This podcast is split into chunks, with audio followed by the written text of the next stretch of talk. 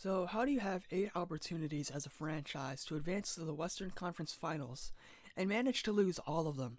The possibilities are boundless while the Final Four keep on ballin'. This is the Boundless and Ballin' podcast, and it's going to be exciting.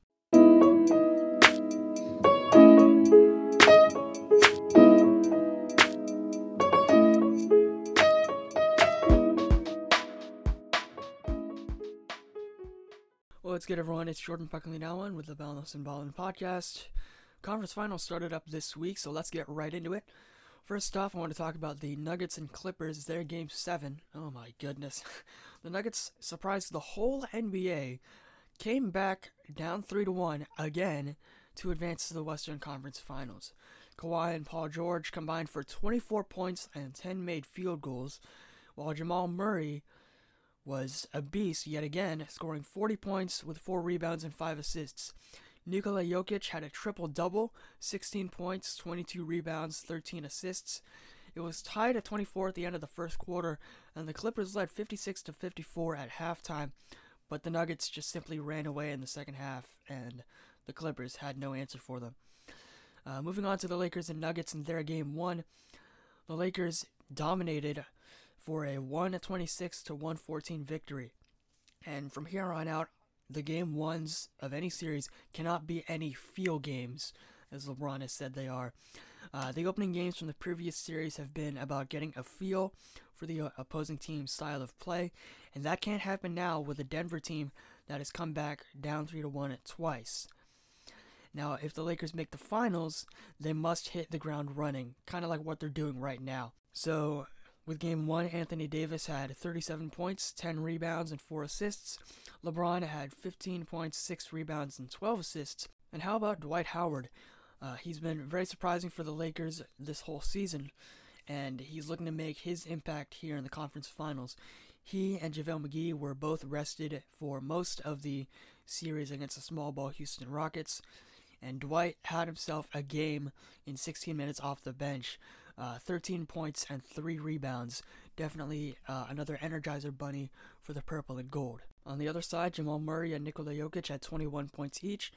Murray also had a rebound and 5 assists, while the Joker had 6 rebounds and 2 assists. Both got into foul trouble in the first half, and they ended the game with 5 and 4 fouls respectively. Michael Porter Jr., another young gun for Denver, had 14 and 10 in this game. The Lakers shot 53% from the field and 42% from 3, while Denver shot 49% and 35% respectively. Moving on to the Heat and the Celtics, their Game 2, Miami takes a 2-0 lead with a 106-101 victory. Jimmy Butler had 14, 4, and 3 with 5 steals. Bam Adebayo, 21, 10, and 4 with 2 steals and 1 block. Goran Dragic erupted for 25 points, 3 rebounds and 5 assists. Jason Tatum had 21, 5, and 4 with 1 steal, and Kemba had 23, 7, and 3. There was also post-game drama from the Celtics side of the locker room. There were reports of yelling and items thrown after this frustrating loss. So could this mean that they're falling apart? Do they have chemistry issues? We really can't tell from that event alone. But this also could mean motivation for all of them to a Game 3 victory. What happens to the Clippers in this offseason? So first off, Doc Rivers could very well be fired, and in my opinion he should. He blew the third 3-1 lead of his career, and every time he was faced with this situation, he simply failed to adjust. The other series with blown 3-1 leads were in 2003 with Tracy McGrady and the Magic. They blew it against the Pistons, and then 2015 with the Lob City Clippers, blowing it against the Houston Rockets. He's also made questionable decisions in this series, which, if changed, really could have changed the outcome. An example of this is when he kept in Montrezl Harrell during crunch time when he was really struggling against Nikola Jokic. A friend of mine who's a Clippers fan suggested that Harrell should be signed and traded. Toronto could very well be an option for that, since they are interested in him. And there might be a possibility of Harrell being traded to Toronto for Serge Ibaka. He also said that they should trade for Derrick Rose or Steven Adams. D-Rose would give the Clippers another playmaker. He'd be very affordable as well. And Adams would give them more interior defense. But that would mean Ivica Zubac would lose his starting spot. Now, I think the Clippers should re-sign Marcus Morris. He gives them a lot more length on defense and another viable option on offense. He put up 10 points per game and 4 rebounds a game. He's shot 43% from the field and 31% from 3. He's been a big difference maker for them on defense. He averaged nearly a steal and block per game, respectively. It also remains to be seen what happens with Lou Williams. He's been a great sixth man for them this season, but it just came up yesterday that the Clippers might be interested in trading him in the offseason, and the 76ers, one of his former teams, could potentially be a suitor. Okay, so now I want to get into some of the awards announced so far. Rookie of the Year was Ja Morant. Sixth Man of the Year was Montrezl Harrell.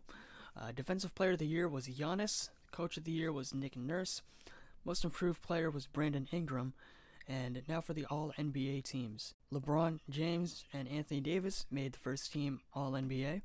This is the 13th time that the Lakers have had multiple players on the All-NBA first team, and the last pair to do it, Shaq and Kobe.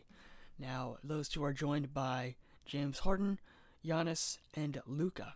Now, the All-NBA second team consisted of Chris Paul, Damian Lillard, Kawhi, Pascal Siakam, and Nikola Jokic. All-NBA third team is Ben Simmons, Russell Westbrook, Jimmy Butler, Jason Tatum, and Rudy Gobert. The first time selections to the All-NBA teams were Siakam, Tatum, Simmons, and Doncic. Moving on to the All-Rookie teams, the first team was Ja Morant, Kendrick Nunn, Zion, Brandon Clark, and Eric Pascal. The second team was Tyler Hero, Terrence Davis Jr., Kobe White, PJ Washington, and Rui Hachimura. Now for the All-Defensive teams. First team was Ben Simmons, Marcus Smart, AD, Giannis, and Rudy Gobert. The second team was Eric Bledsoe, Patrick Beverley, Kawhi Leonard, Bam Adebayo, and Brooke Lopez. And now the NBA's MVP for a second straight year was Giannis Antetokounmpo. He's the third player in NBA history to win MVP and Defensive Player of the Year in the same season. He's joined by Michael Jordan and Hakeem Olajuwon. Now, many fans are arguing that LeBron James was robbed, and quite honestly, I agree too. I get it that the MVP race is a regular season thing, but when you look at how LeBron impacted his team versus how Giannis impacted his team, I really think that LeBron's impact was bigger. Yes, he had Anthony Davis as the first option on offense, but he was still able to lead this Laker team from a 35-win team in his first season with LA to 52 wins, albeit in an unusual circumstance.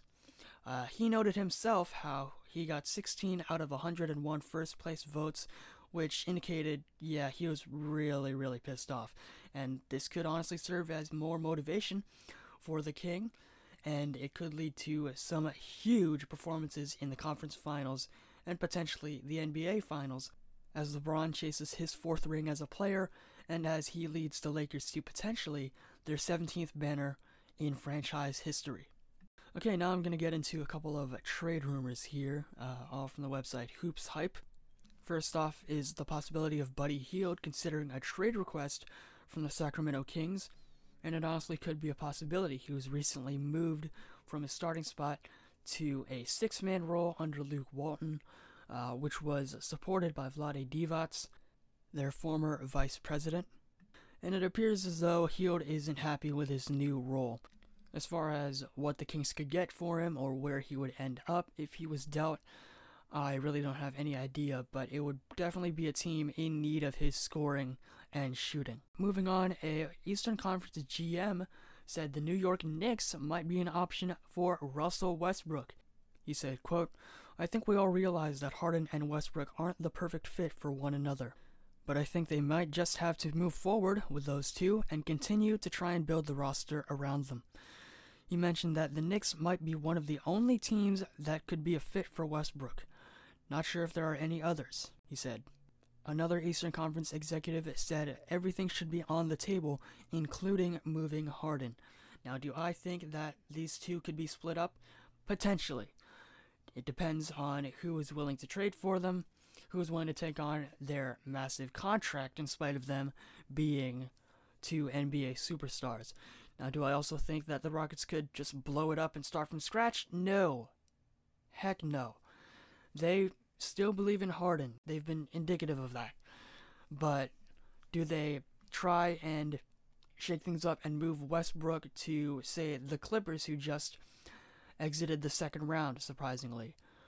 Do they even consider a Randall for Westbrook swap, because Randall provides them with a lot more youth than a 34, 35-year-old PJ Tucker? Randall is just as physical as him, and he could space the floor out just a little bit more. Honestly, it just remains to be seen what the Rockets do in the offseason, but I honestly think that if they made a move for another physical big man, preferably one who could shoot, they could make their first finals appearance since 1995. Alright, that's a wrap on episode 7. I'm going to try something new and end every show with an inspirational quote. And given the news that Supreme Court Justice Ruth Bader Ginsburg passed away yesterday, I decided to select one from her. Fight for the things that you care about, but do it in a way that will lead others to join you. And we've seen this in sports with athlete activism, with the Black Lives Matter movement, and the movement for voter registration. May RBG rest in peace. In honor of her, the outro music will be replaced with a moment of silence. See you next Saturday. Stay safe. Stay healthy. Peace.